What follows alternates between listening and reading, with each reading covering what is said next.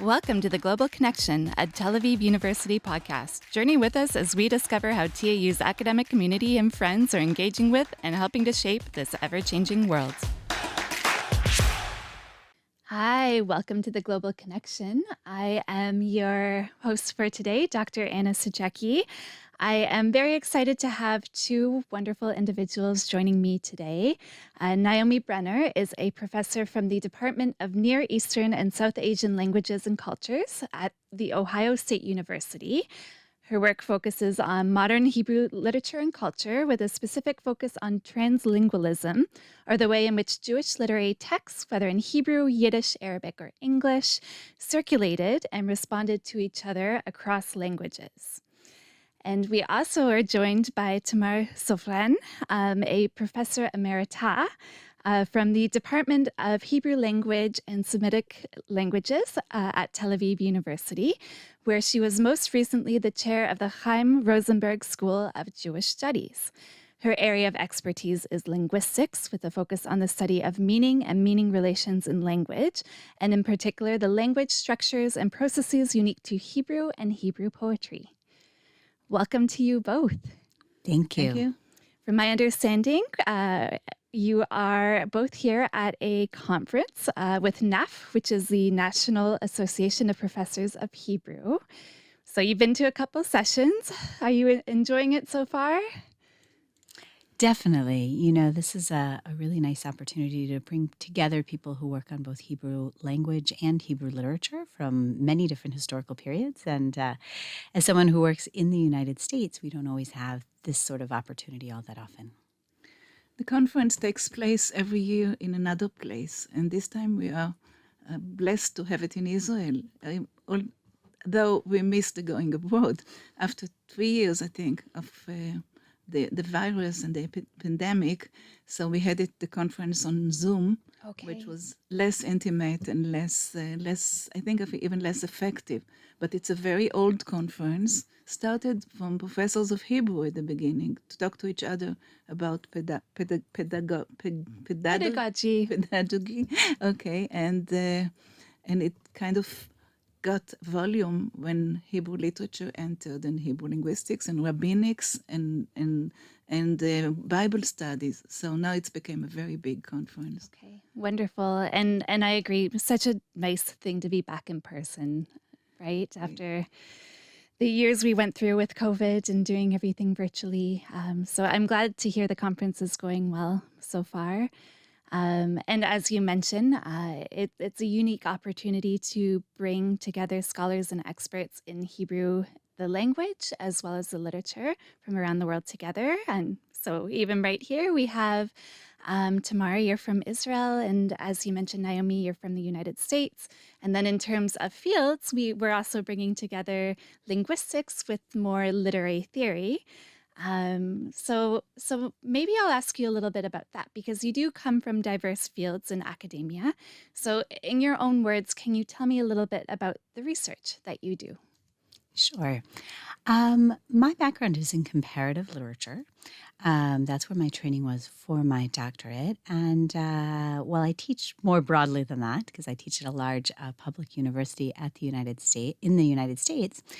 Um, but my interests for my research are very much on Jewish multilingualism and what the fact that historically Jews spoke many different languages, often individuals spoke many different languages, how that impacted both literary production, so what languages they wrote in, how they wrote, how they moved in between languages, but also literary circulation, how text moved around with their writers. If you look throughout much of the 20th century, which is the period that I focus on, you see radical movement, migration of Jews from place to place.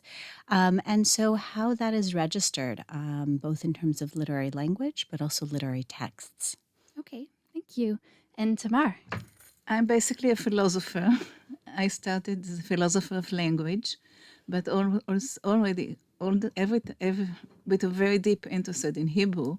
So I slowly turned into focus on Hebrew text and the amazing development of the Hebrew, the revival of Hebrew, which we kind of say not revived but came back because it, it never died.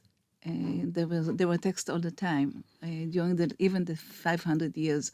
But the amazing um, phenomenon of uh, coming into a, a native language and a poetic language and a scientific language, it's a, it's an amazing uh, phenomenon. So there's a lot to to, to do research on and uh, I'm I feel myself as a teacher. I have many. I've I've mentored like over thirty master and doctoral students with various uh, various subjects, and I'm still doing it after retirement.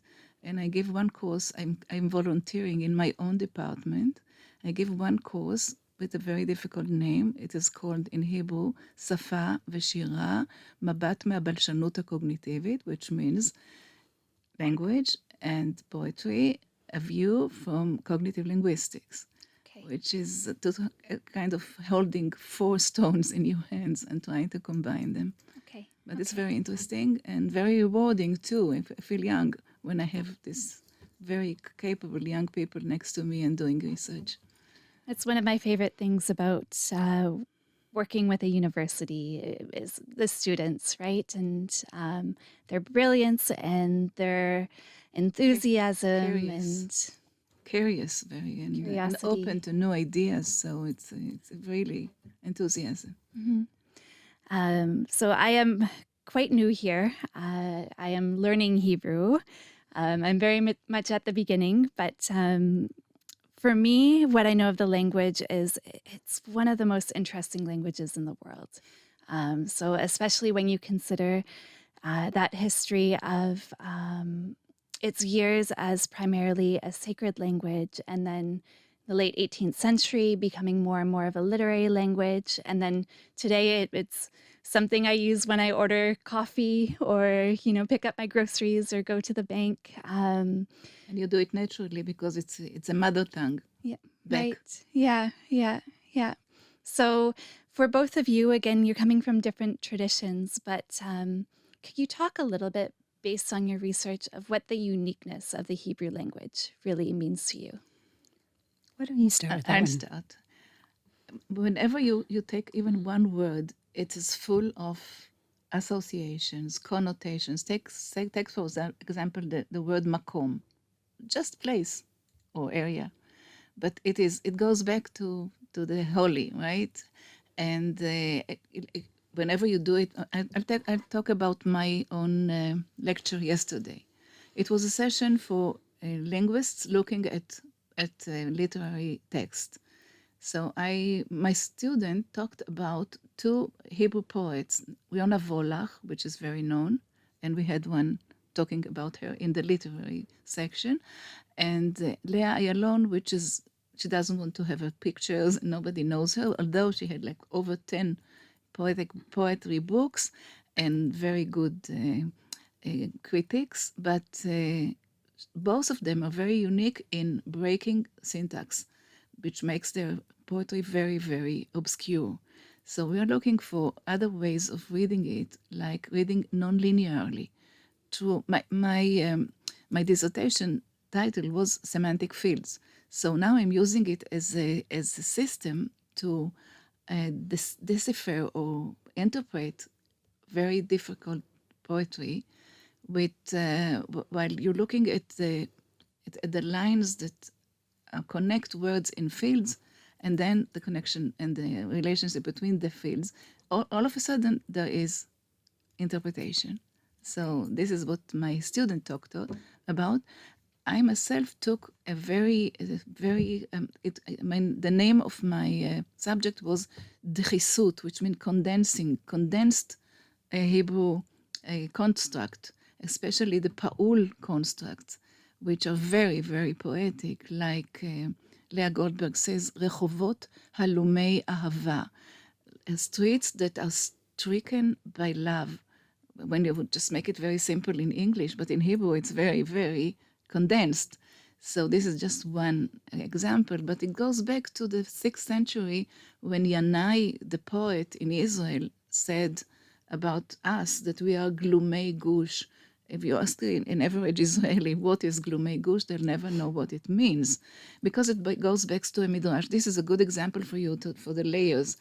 Uh, glumei gush, it means that God took us and made a golem a, um, a, a person from a gush, from, from a piece of dirt or earth. So it became, we are glumei gush in a passive voice. So uh, this is, again, it's a, I think it's a good example of how Hebrew is multi-layered and very uh, poetic in its own nature. And it's amazed me that every generation we have new poets with new uh, rule-breaking um, met- methods and, and uh, creativity. Thank you, Tamar. Naomi. I think for me, there's so many different ways to answer your question, but let me let me give one, which is um, I'm really interested in intersections between history and culture, um, specifically history, the kind of the, the history of Hebrew and Hebrew culture, and literary texts. And so for me, it's really fascinating to look to one historical moment or one historical period, which you could say, you could take, for example, the the 19th century, where you do have writers and readers of Hebrew. Um, but virtually no one speaks Hebrew. It's not a spoken language. And what amazes me is, is within the span of just a couple decades, if we want to take, you know, the late uh, 19th century, so the 1880s, the 1890s, and by a, the early decades of the 20th century, by the 1930s, let's say the 1940s, you have a language in which people are still writing, are still reading, that's constant, but are also speaking. And it's fascinating to see how that transformation is worked out in terms of literary texts. One, um, one of the a, a corpus of texts that I spoke about, one text in particular earlier today, um, is uh, trashy fiction, uh, what's also called popular literature or non-canonical literature, and there we can really see this transition between, um, you know, in the 19th century, there's very little of this kind of popular fiction in Hebrew because people don't read in Hebrew. They'll read in Yiddish. They'll read this sort of stuff in Ladino, in Judeo-Arabic, in Russian, in German. Holy and sublime. Exactly. And so it's really fascinating to trace this transformation historically to a point in the 1930s in which, of course, Hebrew is going to have its own, you know, uh, entertainment fiction or trashy fiction and things like that. So uh, lots more there, um, but we can see lots of unique elements of Hebrew story throughout time. Okay. What's interesting is the way that you had to create um, the the, the uh, personas in the in the prose. They have to speak, and there is no spoken.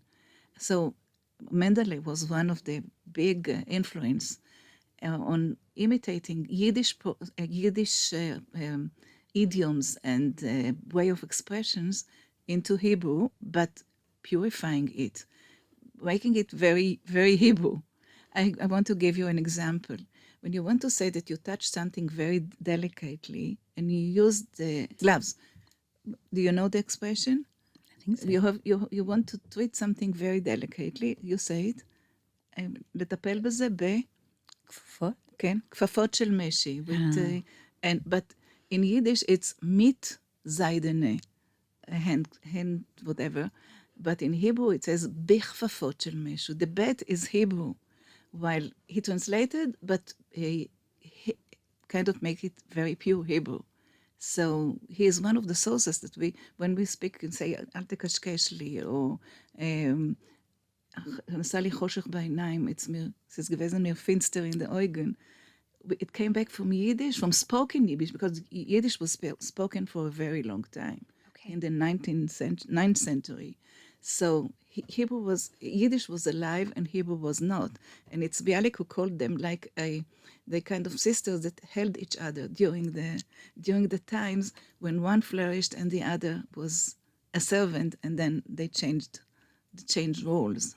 So it's the whole, the whole um, process is very interesting. I love that image of two languages as sisters. this is a delicate way to put it because there is one researcher who called it the I think it's Bialik came from Bialik the the the lady and the servant, and they kind of changed places. One was the lady and the other served it, and because there are many Hebrew words in Yiddish, right? And Aramaic words from Hebrew through the Talmud came to the to the Yiddish, and then it came back to Hebrew. You know, there's a rich literature and a, really fascinating one on the relationship between Hebrew and Yiddish. And, and look, you can also look at Hebrew and Arabic, you can look at other languages as well. Um, but uh, there's also there was a period in time in which there was great competition between the languages too. So And a war. they even a are war. they are rendered as sisters, sometimes as uh, man and woman, and so we've got a, a very strongly gendered element there too.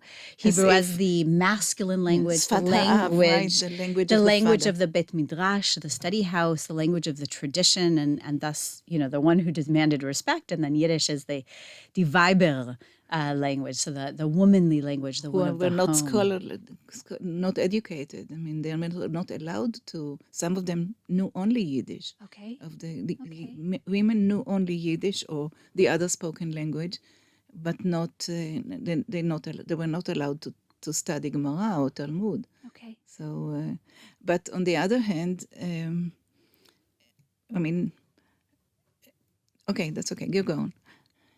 Well, one thing I'll say, taking us back to the conference a bit, um, and I hope I'm not getting too far ahead of our, ourselves here, is something that struck me in looking at the program and some of the sessions that I've been to already, is how uh, prominent uh, women writers are on this year's program. And I think that's a really important thing, and it represents some trends within the field more broadly. Uh, but we were both at a panel that focused on women poets um, earlier today. And I know there are a lot of other sessions that are looking both at men and women who have written in Hebrew and how they've done so. And I think that's really important um, in terms of broadening the canon and, and looking more more widely um, and more creatively at uh, many different people who over the years over the centuries have been writing in hebrew With your permission, I would like to speak about a, a general phenomenon of kind of the deteriorating of your humanities. And uh, we in here in the university, we can see that the, the departments in the bachelor uh, bachelor um, degree, degree. we are getting less and less students, but it's flourishing in the other in the graduate school and doctorals. So um, I don't know if we have to. People keep moaning about this uh, this phenomenon of uh, not having enough uh, enough students in the lower degrees, but we have very good researchers researchers in the higher degrees. We had like two hundred. Um, I mean, in all humanities, over 400 doctoral students. So this is kind of uh, hope for us. It, it it's very hopeful, and like you mentioned, um, it, it's interesting too to see that that change from the bachelor to the graduate level. But I wonder, um, uh, you know, if we connect the graduate work of the humanities with with the meaning behind studying languages, what languages can do, what they can tell us about the societies we live in, the way we evolve as individuals. Um, you know, the, these are always such foundational questions, regardless of what era we're in. About it's about the way that we live and interact, and I would like to tell you about a project that our um, that our present chair of the department initiated to have uh, high school students coming and take uh, take courses and getting points for it, and sometimes even change it from the um, bagrut for the um, the matriculation.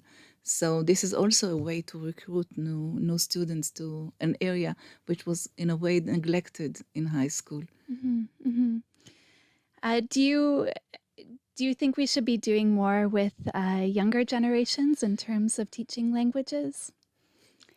So um, I- I'll reflect, for, reflect from the perspective of someone who's teaching in the United States, where there is less and less emphasis on teaching foreign languages, and and that you know that's a, a very broad statement, uh, and uh, you know is true in some places and not in others across the United States. But across higher education, we have seen both. Um, many institutions decreasing language requirements, so no longer requiring students to study a foreign language or no longer requiring as much foreign language study. Um, and we've also seen um, cuts uh, to the departments that teach these languages. So, even for students who might want to seek out these languages because they want to, um, you know, more and more. I teach at a large state university, and we're fortunate to have a vibrant language program in Hebrew and many other languages. My department alone teaches more than 10 different languages, ancient and modern. Um, but more and more, we're sharing courses online. We're getting requests from other universities, especially smaller universities, who no longer hire people, um, no longer have the budget to hire people to teach language. And that's a scary thing because in the United States, where so many people are not really aware of the world around them and and oblivious to uh, many things about kind of what it means to be a global citizen or part of a broader world, um, studying foreign languages is such, or just a single foreign language is such an important way, not only to learn language, but to have a glimpse into that culture, into that Mhm. world, and the world more generally. and being more sensitive to nuances, to differences between Yeah. people, between sources, between cultures, and we we kind of losing it when we don't we don't emphasize. Mhm. I had to study three different languages apart from Hebrew in order to get my doctorate, but it it doesn't exist anymore. So, when we started the conversation and some of what you've said about um, Hebrew language and literature, my impression is about the vibrancy of the language, uh, especially in terms of how it has evolved and continues to evolve. Um, and so, I see you both as researchers who view languages as very much living. Um, that you know whether, whether it be new poets who find out new ways to work with language um, whether it be about new cultural intersections um, that um, move literary conversations forward. Um, so for you c- could you talk a little bit more about um, some of the maybe Tamar some of the biggest patterns you've you found in terms of the evolution of Hebrew as a language or, or the way that it, it has continued? The, the most interesting thing is the way it became a native tongue. I want to tell the story about Ben Yehuda, who insisted on um, having his firstborn son, Itamar, not to hear any other language but Hebrew for the first few years. And it's an amazing thing. People say that you are you are utilizing him. He will not be able to speak at all if you speak to him only with a dead language. And then there's a story, very interesting story that they, he was suffered suffering. Ben Yehuda was suffering from objection by especially the more orthodox who were against reviving the holy language, and uh, they didn't have enough food even at home. And once he came back and he saw his wife lulling his uh, singing a, a Russian lullaby to the to the child who was three and never spoke before, and he pushed her, and he said, "You are killing, you are murdering my son." And the boy opened his mouth and said, "Forbidden, mommy beat, forbidden, mom, daddy beat mommy in Hebrew. Asur Abba marbit ima was the first Hebrew um, Hebrew sentence." And this man became a journalist. He knew many languages and he was a very, very broadly educated uh, journalist, Itamar Ben Avi. And so this is a very uh, typical example of an insistence of one person. But we must insist that the, the whole process could not be held by one person. Uh, there were teachers who insisted on teaching Hebrew by going to the in my hometown. I was born in Rishon, and there was the first Hebrew speaking uh, elementary school. And the kids came from uh, families who never spoke Hebrew, but they brought Hebrew to, ho- to the home. And we, we should just say that your mother uh, studied her mother tongue from her son. So uh, they went to the fields and they said, This is a butterfly, you should call it parpar. And this is a flower, you should call it perach. And they made books and poems, and this is how it started. At the end of the 18, 19th century, 1885 was the first elementary school in Hebrew. So they were also in the Moshavot, in the settlements in the Galilee and everywhere. There were a, a group of enthusiasts who insisted on teaching Hebrew in Hebrew. Okay. And uh, later on, as a teacher in the United States, I thought I thought Hebrew in Hebrew. Okay. which is a very good system to teach, right? I think you do it too, right? When remember them uh, choking with ruti lechikchi lechem, which is very difficult for English speakers, but um, it's a very, I think it's a very um, good way to study a language, just to be exposed to it. And there is a lot uh, on the shoulders of parents to read to the kids and to make them. I, I, I myself read even the, the Greek mythology to my 12 year old, year old son when the other small ones were listening, because this is where you get the, the appreciation of culture, of language, of uh, its, its richness. So- So a lot is, ma- is on the shoulders of, of parents. On the shoulders of parents and families and sort of those individual connections for ensuring the But it's a vicious circle. If you don't have educated parents, you will not get, get educated Right. kids. Right, right. And Na- Naomi, I know you work more with literary texts again, but um, I've I've read a little bit of your work on bilingualism and the uh, the cultural conversations and literary conversations between Yiddish and um, Hebrew specifically.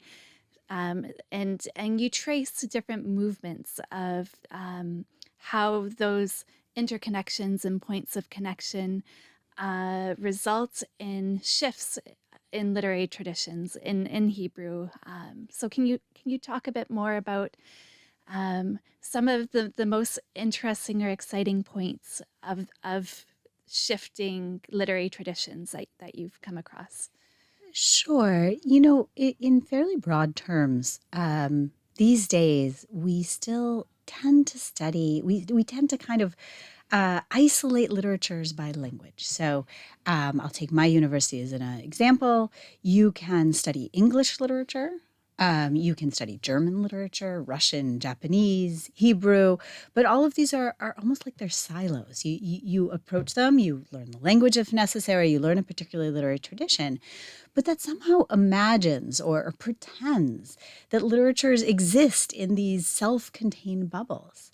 And something that I think uh, a more dynamic reading of texts and, and reading of the sort of history of literature shows us is that people are constantly, you know, yes, they are. You take a, a, a well known writer of Hebrew literature, chances are that they are well read in Hebrew texts that preceded them, and, you know, no Bialik and no, you know, many of the classics.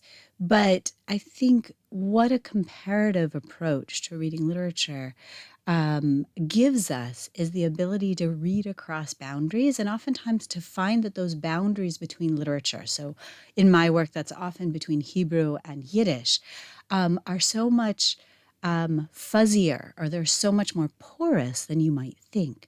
So, yes, if we look at the early 20th century, we have writers who are come to be known as Hebrew writers, Agnon being a very famous one. Um, and you have writers who come to be known as Yiddish writers.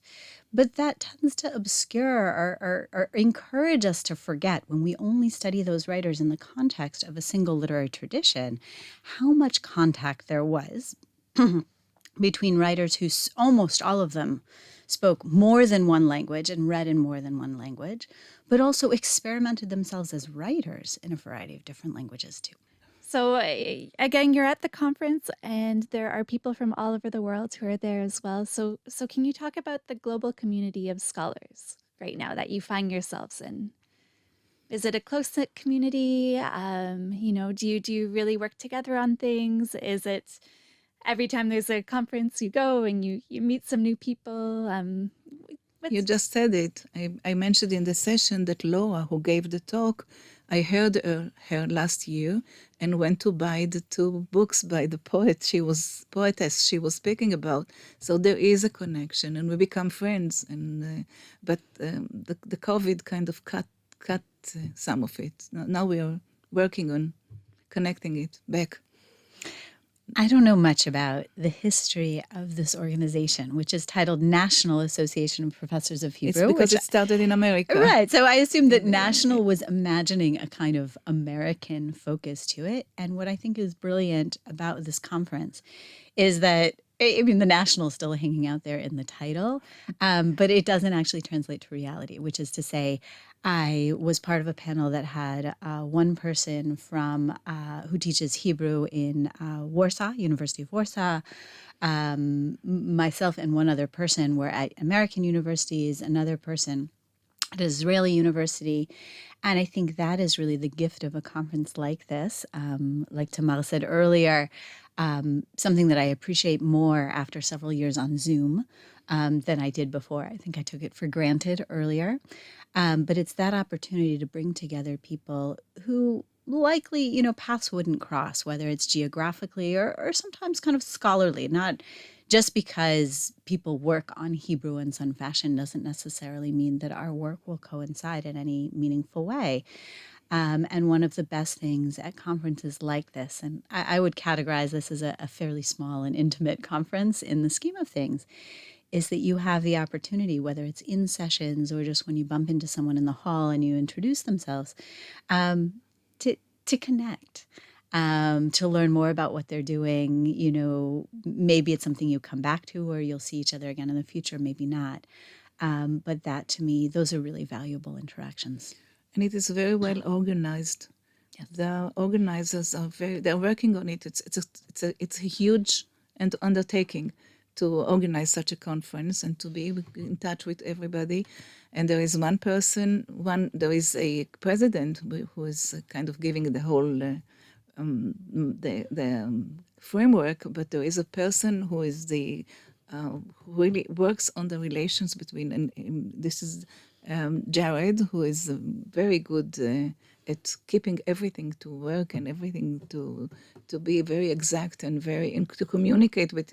There was a problem with my fee or whatever. He is there, so uh, in a way it's intimate. And I think you're right. That uh, it's less than, but there are huge conferences when you get lost, and this is not one of them.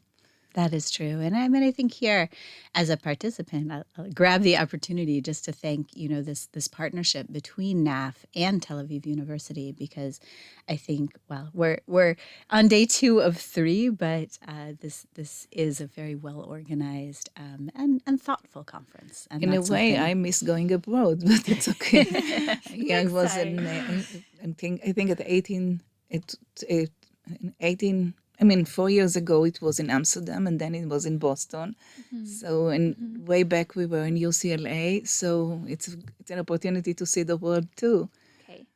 Well, Tamar and Naomi, I want to thank you very, very much for taking the time out of the conference to come chat with me about Hebrew language and literature for a little bit. And I, I hope you enjoy the next panel that you go to and, and the rest of the conference. I became friends with Naomi. I didn't know her before. and thanks to you and thanks for the good questions. Wonderful. Thank you both. Goodbye. Thank you.